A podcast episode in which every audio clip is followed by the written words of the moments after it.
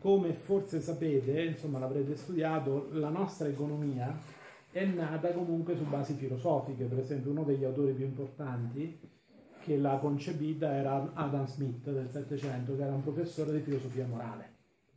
Quindi gli economisti in senso stretto no, la applicano dal punto di vista metodologico, però il sistema come tale, la logica, il funzionamento dell'economia, tradizionalmente è stata pensata dai filosofi. No? Allora oggi la sottolineatura che poniamo oggi è quella che è necessario un ripensamento profondo dell'economia, nel senso che i costi che, questa, che questo modello ha, ciao, le contraddizioni che apre sono molte più dei, dei, problemi che riesce a risolvere. Basterebbe tenere conto no, di questi tre fattori.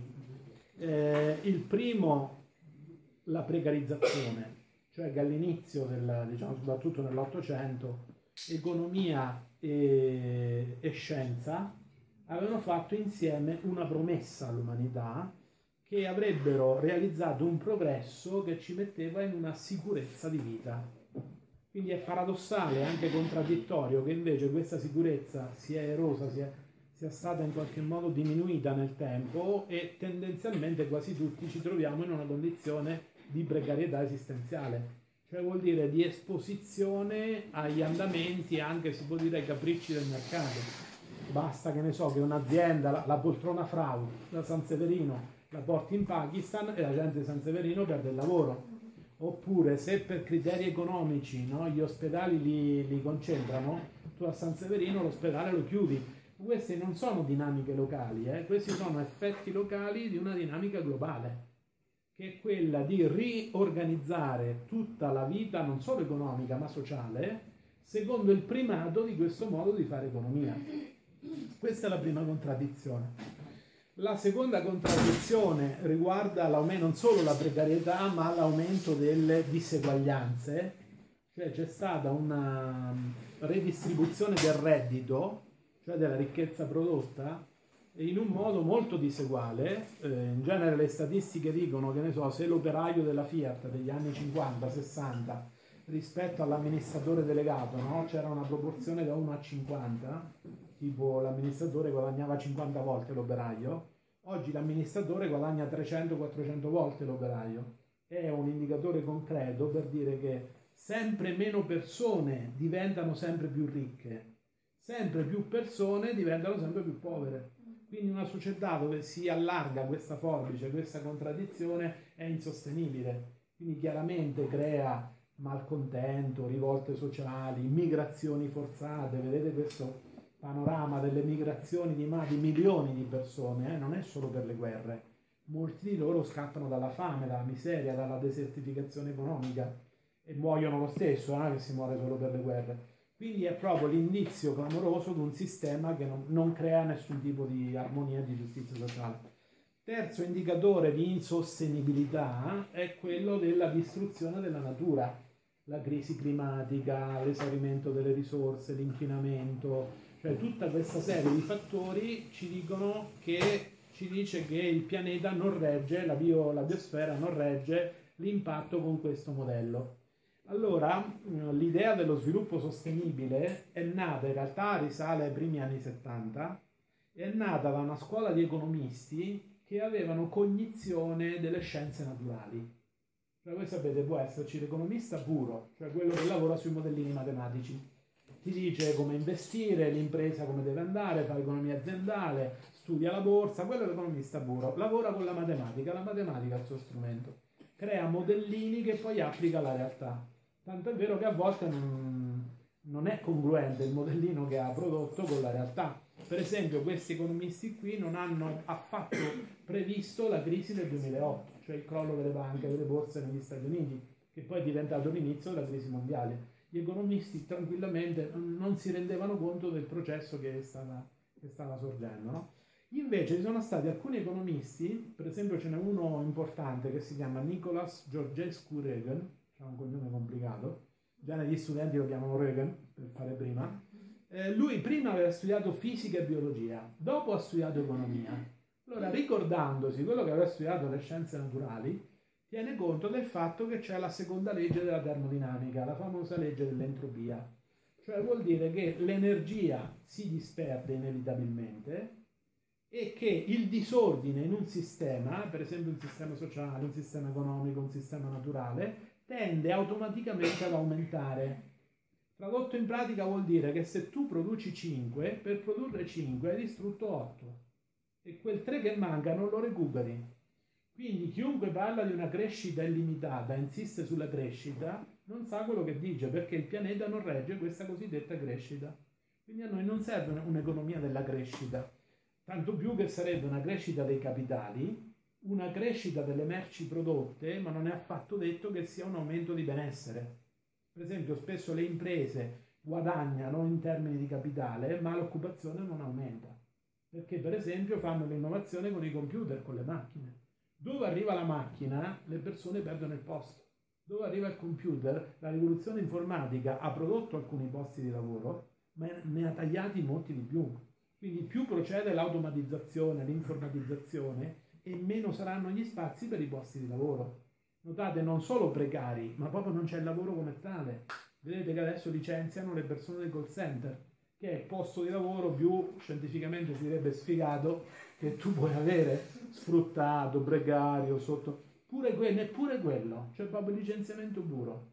Allora tutto questo ha fatto dire a una serie di economisti occorre non un'economia della crescita, ma un'economia sostenibile, cioè vuol dire un'economia degli equilibri, che preservi l'equilibrio sociale e preservi l'equilibrio con la natura, perché noi siamo ospiti nel mondo naturale. Se ce lo scordiamo e distruggiamo la natura, ci mettiamo in una dinamica di autodistruzione. L'altra cosa da precisare è che forse anche la parola sviluppo, per come viene intesa tradizionalmente, va ripensata. Ecco perché è un fatto innanzitutto culturale, non tecnico. Cioè, insomma, la, cosa, la prima cosa forse da vedere in questi discorsi è che l'economia non è un fatto di natura, cioè nessuno ci costringe a organizzare il lavoro, il denaro, l'impresa, la borsa nel modo attuale. Questo modo attuale è frutto di ideologie e di scelte politiche. Cioè l'abbiamo organizzato così perché i potenti a suo tempo e gli intellettuali prevalenti a suo tempo hanno pensato che quello era il modello giusto, ma è un'opzione culturale. Quindi l'economia è cultura, non è una cosa di necessità. Se è cultura vuol dire che è un fatto di libertà, cioè noi possiamo cambiare modello, possiamo cambiare logica. Ecco, su questo punto qui c'è la massima resistenza del modello attuale, cioè la, la propaganda diciamo attuale che passa per i media, per i telegiornali, per gli economisti ortodossi che vanno in televisione e ti dicono che devi fare sacrifici perché dopo riprende la crescita, se ci fate caso usano sempre lo stesso discorso, la propaganda attuale ti dice che il modello come tale non si cambia, anzi normalmente non te lo fanno proprio il discorso. Mm. Se voi fate caso non è mai all'ordine del giorno la questione posta dalla domanda si può cambiare il sistema economico? Semmai quello che c'è all'ordine del giorno è sempre come noi ci dobbiamo adattare, nel lessico dell'economia si chiama flessibilità, vuol dire adattamento infinito dell'uomo al sistema produttivo, la flessibilità. A voi giovani vi chiedono di essere flessibili, che vuol dire di adattarvi alle possibilità di lavoro che trovate. No? Notate che anche dal punto di vista tecnico non è il massimo, eh? cioè se io fossi un imprenditore vorrei una persona che da me ci lavora, vorrei il mitico posto fisso, ma sapete perché? Che in quel modo la persona si affeziona, considera anche suo quel tipo di lavoro si specializza, acquisisce competenza che tu non fai in pochi mesi. Se tu fai tre mesi benzinaio, poi tre mesi call center, poi tre mesi bibliotecario, tu non saprai mai fare nessuno di questi ruoli bene. Cioè la tua competenza sarà sempre mediocre. Oltretutto tu considererai sempre molto strumentalmente il tuo posto di lavoro e appena c'hai modo farai gli interessi tuoi. Mica sentirai che è un'impresa comune, no? quella di far andare bene un'azienda. Quindi capite, la precarizzazione a rigore non conviene nemmeno alle imprese in realtà, cioè non genera quello spirito di squadra, no? quella adesione, quella competenza che sarebbero necessari. Allora, rispetto a questo, la parola sviluppo nella, nell'accezione tradizionale, quindi vi dicevo, cambiamento di sistema non viene focalizzato. Ecco perché servirebbe un approccio, nel senso buono, filosofico. Io lo so che la parola filosofia non ha una buona fama no? in giro. Filosofia, primo, sembra una cosa inutile, Dice che facciamo adesso? Andiamo a lezione di filosofia, mamma mia, che scientificamente si direbbe che palle, no? Questa cosa. Allora, primo sembra una cosa astratta, secondo una cosa inutile. Che ci faccio con la filosofia? No? Allora, filosofia invece significa, no? innanzi tra i molti significati, no? la, la, l'arte di o la competenza nel leggere, nel saper leggere le logiche di organizzazione della società. Cioè la società, che sia lo sport, che sia la religione, che sia l'economia, che sia la politica, c'è sempre una logica che segue, non è mai casuale. Pensate che persino la violenza ha una sua logica, persino il torturatore segue una sua logica precisa. Allora la grande differenza è, no? Io la so leggere questa logica, così la posso anche cambiare, se me ne rendo conto, o non la so leggere. Saperla leggere è come se tu vai a Tokyo e conosci la città se tu invece vai a Tokyo e non capisci nemmeno le scritte perché stanno scritte in giapponese, ecco, quello... Allora che cos'è astratto, no? Studiare le logiche di organizzazione o non studiarle? Andare, come si dice, subito al pratico, no? Ma ti ritrovi come uno che sta a Tokyo e non conosce il giapponese. Quindi la filosofia è concreta, non è astratta, perché ti insegna dove stai, ti, ti fa capire in quale logica sei capitato e ti dà gli strumenti per giudicarla. Tu devi dire è accettabile o inaccettabile. Oggi no, funziona così la parola cambiamento, no? ci dicono che fanno le riforme, i cambiamenti. Nessuno mai si chiede ma sono cambiamenti in meglio o cambiamenti in peggio? Se sono in meglio d'accordo li appoggiamo, se sono in peggio li combattiamo. Allora questa capacità di discernimento, di giudizio, di valutazione è tipica della filosofia. Questo senso non è astratta, è astratto non avere cura per il pensiero, cioè il pensiero è un grande servitore nostro, no? Se ne facciamo a meno, viviamo in modo più inconsapevole, saranno altri che ci dominano. Ecco perché la filosofia non è così inutile e così astratta.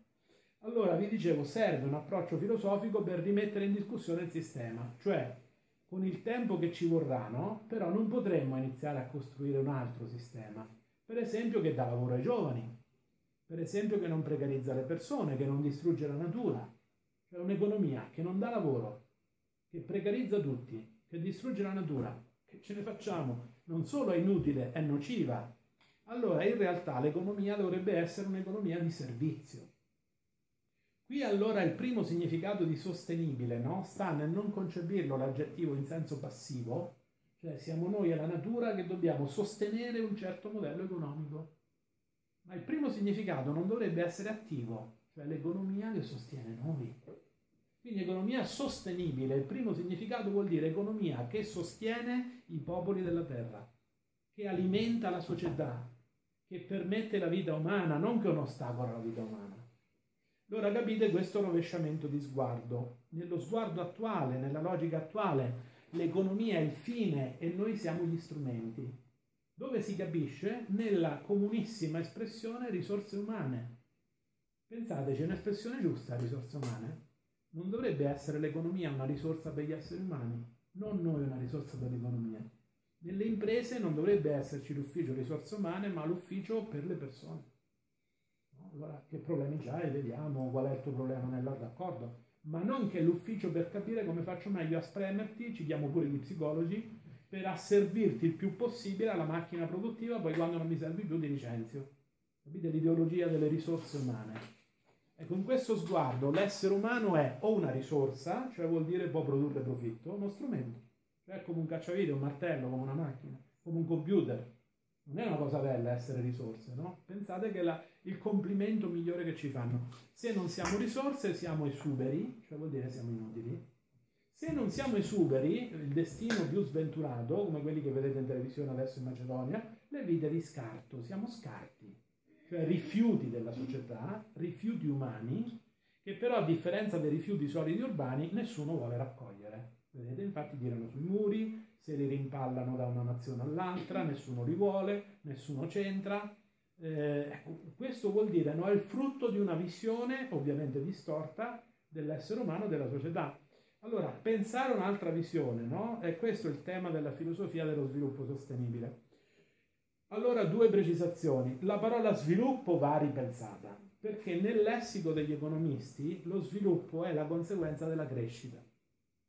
Cioè, questa ideologia della crescita, cioè tu devi produrre, produrre, produrre, non si sa neppure bene perché, l'importante è che tu produci, la percentuale è questa, 3% in più ogni anno, se è tra lo 0 e il 3% si chiama stagnazione, cioè vuol dire stai fermo, se è sotto lo 0 diventa recessione, cioè tu stai andando indietro. Sapete che in questi anni l'Italia stava nella fase della recessione.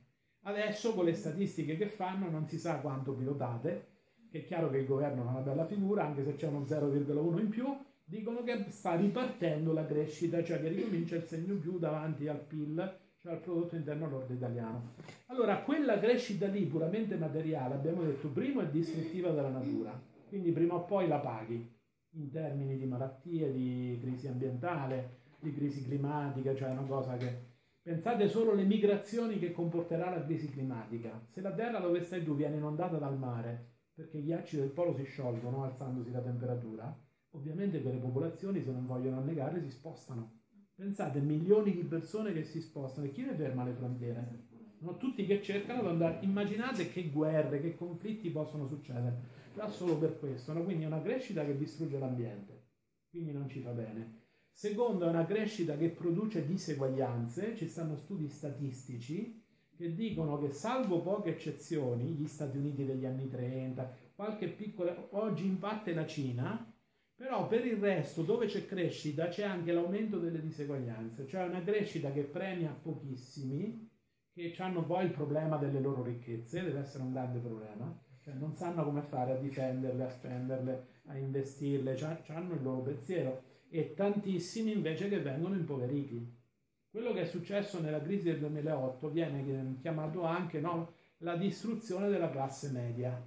C'è un tempo uno che era impiegato, per esempio nelle zone nostre, molto diffusa, Macerata provincia di Macerata, no, il cosiddetto terziario, l'artigiano, l'impiegato, l'insegnante, no, la cosiddetta classe media. Non sei né il grande imprenditore né il contadino e l'operaio, cioè dei ruoli intermedi. Ecco, nella crisi la classe media è stata spazzata via è stata impoverita radicalmente.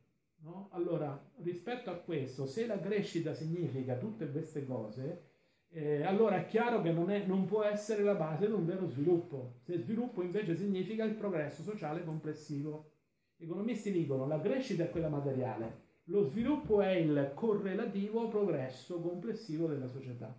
Allora la nozione di sviluppo va rivista, non può essere fondata sull'idea di crescita, il vero sviluppo è l'armonizzazione, cioè il portare equilibrio dove c'erano gravi contraddizioni o di tipo sociale o di tipo ecologico. Sostenibile, abbiamo detto, va rivisto innanzitutto nel senso attivo, cioè deve essere un'economia che sostiene la vita umana, un'economia di servizio. E poi soprattutto, qui facciamo un passo avanti, bisogna chiarire che il concetto di sostenibilità Già negli autori, negli economisti critici di cui vi parlavo, uno appunto è Georges Kuregen, un altro si chiama Herman Daly, scritto D-A-L-Y, è un americano, Herman Daly, che è proprio quello che ha coniato la parola sviluppo sostenibile.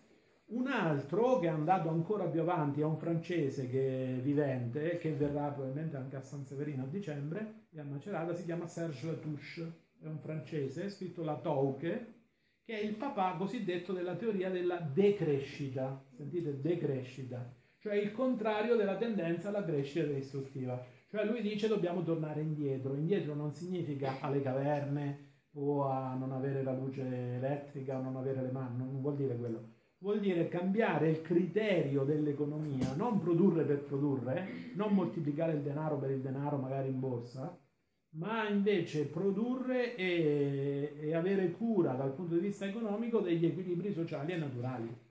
Quindi la decrescita prefigura una prospettiva dell'equilibrio. Allora, tutti questi autori qua sottolineano che la parola sostenibilità è, evoca l'idea di una risposta al problema dell'entropia. Ricordate, entropia è una parola che viene dal greco, entropos, vuol dire, eh, trofè, Crescita vuol dire letteralmente trasformazione interna, però è una trasformazione negativa, cioè ogni sistema vivente tende al disordine, a disperdere energia. Per darvi un'immagine più diretta, più comprensibile, è come se vi dicessi ogni essere vivente invecchia. Cioè non è che lui cresce verso una vita più piena, verso l'immortalità, non appena sei nato comincia a invecchiare, quella l'entropia. Cioè che la vita c'è sempre un'ombra di morte che l'accompagna è che la potenza della morte è tendenzialmente più forte di quella della vita. Allora l'uomo, se è furbo, non deve accelerare l'impatto mortifero, l'impatto distruttivo, deve introdursi in questa dialettica vita-morte, deve mettersi in mezzo per cercare di ridurre l'impatto del disordine, l'impatto della distruzione e ampliare le capacità di vita e di armonia, sia nel rapporto con la natura sia nei rapporti sociali. Cioè deve essere un po' intelligente, non può essere distruttivo. Allora, in quest'ottica, la sostenibilità, abbiamo detto, è la risposta all'entropia. Fin qui ci siete? L'entropia è la sfida, l'entropia è il problema, cioè la perdita, la negatività dei processi produttivi, l'invecchiamento, il disordine, il caos. Pensate alla camera vostra se non la riordinate, un esempio più vicino. Quella è l'entropia. Quando la camera vostra è un disastro, arriva mamma e dice ma che hai fatto? E cerca un equilibrio, no? Allora, il passaggio successivo è capire che l'entropia non è solo ambientale. È vero che con la seconda legge della termodinamica, quindi siamo nella disciplina della fisica, no? noi abbiamo riconosciuto l'entropia della natura, però ci stanno tante forme di disordine, tante forme di entropia, cioè c'è un'entropia antropologica che riguarda gli esseri umani, non c'è solo quella della natura. Quella degli esseri umani la si può chiamare così, quando noi stessi costruiamo condizioni di vita che sono ostili alla vita umana.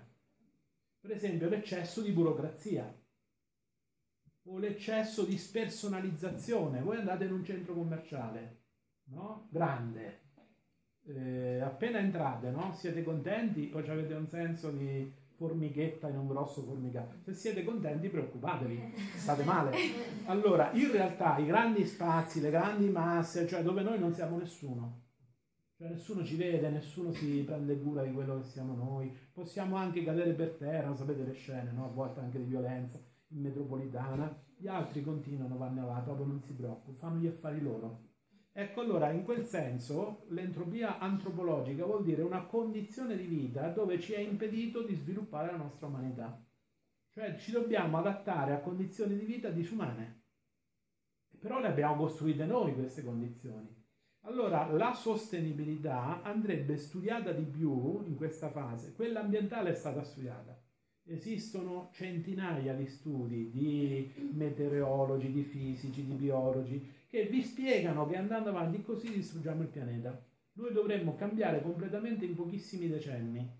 Questa è una delle contraddizioni più gravi, che il vero cambiamento richiederebbe studio, educazione, consapevolezza, cambiare gli stili di vita, dico a Napoli faccio la raccolta differenziata dei rifiuti, è più profondo che la rivoluzione francese. Cioè è difficile arrivarci, no? Immaginate tutta l'umanità che dovrebbe arrivare, cioè quanto tempo, quanta educazione, quanti esempi, quanti buoni politici ci vorranno per una... Quindi immaginate quanto è difficile, no? E però i tempi, gli anni per fare questa svolta che ci consentono i limiti della biosfera sono pochi. Cioè noi dobbiamo sbrigarci. Pensate che al congresso di Parigi ultimo, no, dove dovevano discutere se la temperatura aumentava di un grado, un grado e mezzo, no, per l'effetto della produzione industriale, dell'uso che noi facciamo delle automobili, eccetera, sono arrivati a un compromesso, cioè non hanno stabilito la vera misura che serviva. In più, qui un italiano capisce subito che vuol dire, se uno trasgredisce il patto non c'è nessuna sanzione. Che vuol dire che ogni economia farà quello che vuole, no? Cioè nessuno si fa carico del bene comune ognuno pensa agli affari suoi, come se in una grande nave, no? ognuno nella cabina sua fa quello che, che, gli pare, ma non si rende conto che stiamo tutti sulla stessa nave che rischia di andare a fondo. Quello sarebbe capire il bene comune, no? Allora, per pensare no, questa svolta è bene, oltre gli studi che noi abbiamo sulla entropia ambientale, approfondire che cosa vuol dire l'entropia eh, antropologica. Ora voi tenete presente che tutto quello che riguarda la condizione umana ha tanti lati, tanti aspetti. Ora c'è un'entropia economica, specificamente economica, cioè appunto vuol dire un'economia disordinata, addirittura rovesciata, a rovescio, quella che non dà lavoro, precarizza, aumenta le diseguaglianze, genera migrazioni di massa perché lì no, non è possibile sopravvivere economicamente e distrugge la natura. Questa è entropia economica. C'è un'entropia sociale, specificamente sociale, cioè che riguarda i rapporti umani. Allora, dove si vede l'entropia sociale? Primo c'è una rottura dell'alleanza tra le generazioni. Si potrebbe dire, semplificando, credo che questo voi lo potete capire al volo perché lo vivete. Le generazioni adulte, anche se i vostri genitori vogliono bene, fanno tutto per voi, ma complessivamente le generazioni adulte occupano lo spazio della politica e dell'economia. Si tengono tutto il potere possibile. I giovani li tengono fuori. Al massimo per voi hanno le politiche giovanili, che vuol dire che vi fanno qualche concerto, un po' di musica per i giovani, qualche spazietto per le vostre attività, basta. Però non provate a chiedere potere economico, potere politico. Per esempio che la scuola non vi prepari per il mercato, ma vi prepari per cambiarlo il mercato, se è ingiusto.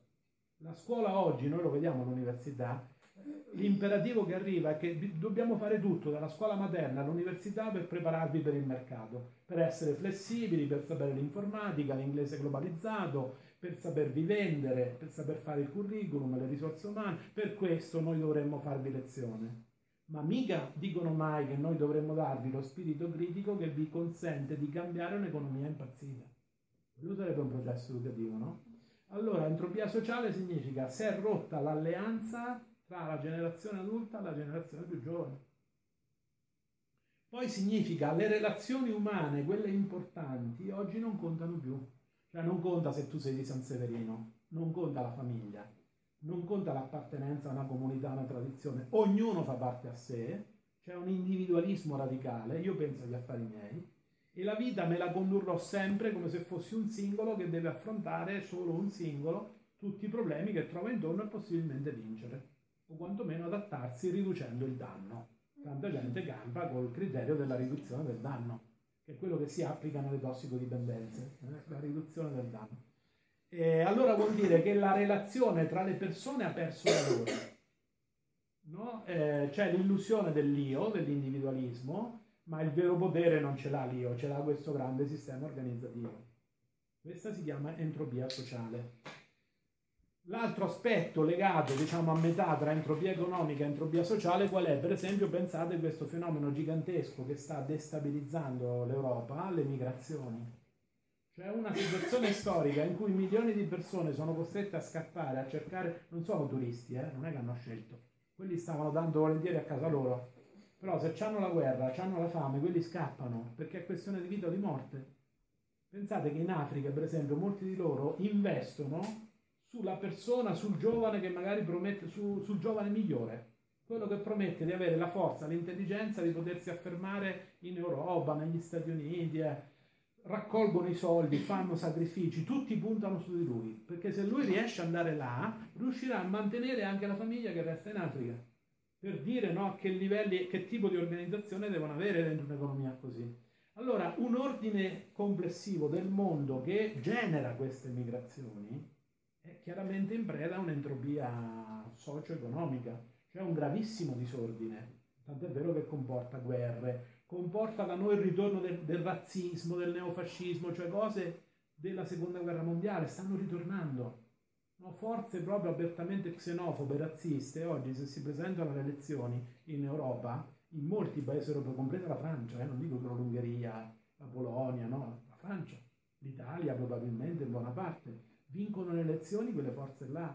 Quindi anche entropia politica, l'entropia politica dove si vede, no? non solo nel ritorno di questi movimenti autoritari, razzisti, no? ma in due fenomeni fondamentali. Primo, eh, che la politica non dà risposte. Cioè che di fronte a una crisi, a contraddizioni così grave, i governi, le amministrazioni politiche non riescono a dare risposte adeguate. Anzi, durante la crisi, questi governi che hanno fatto non hanno difeso le popolazioni, hanno difeso le banche e i grandi gruppi speculativi. È di ieri la notizia no, di quella legge che è passata in Parlamento che favorisce le banche quando devono recuperare un credito, per esempio ti tolgono la casa se tu non paghi sette rate del mutuo. Quindi non fanno provvedimenti a tutela di una popolazione che è stata impoverita da questo sistema, ma fanno provvedimenti ancora una volta per tutelare i più forti.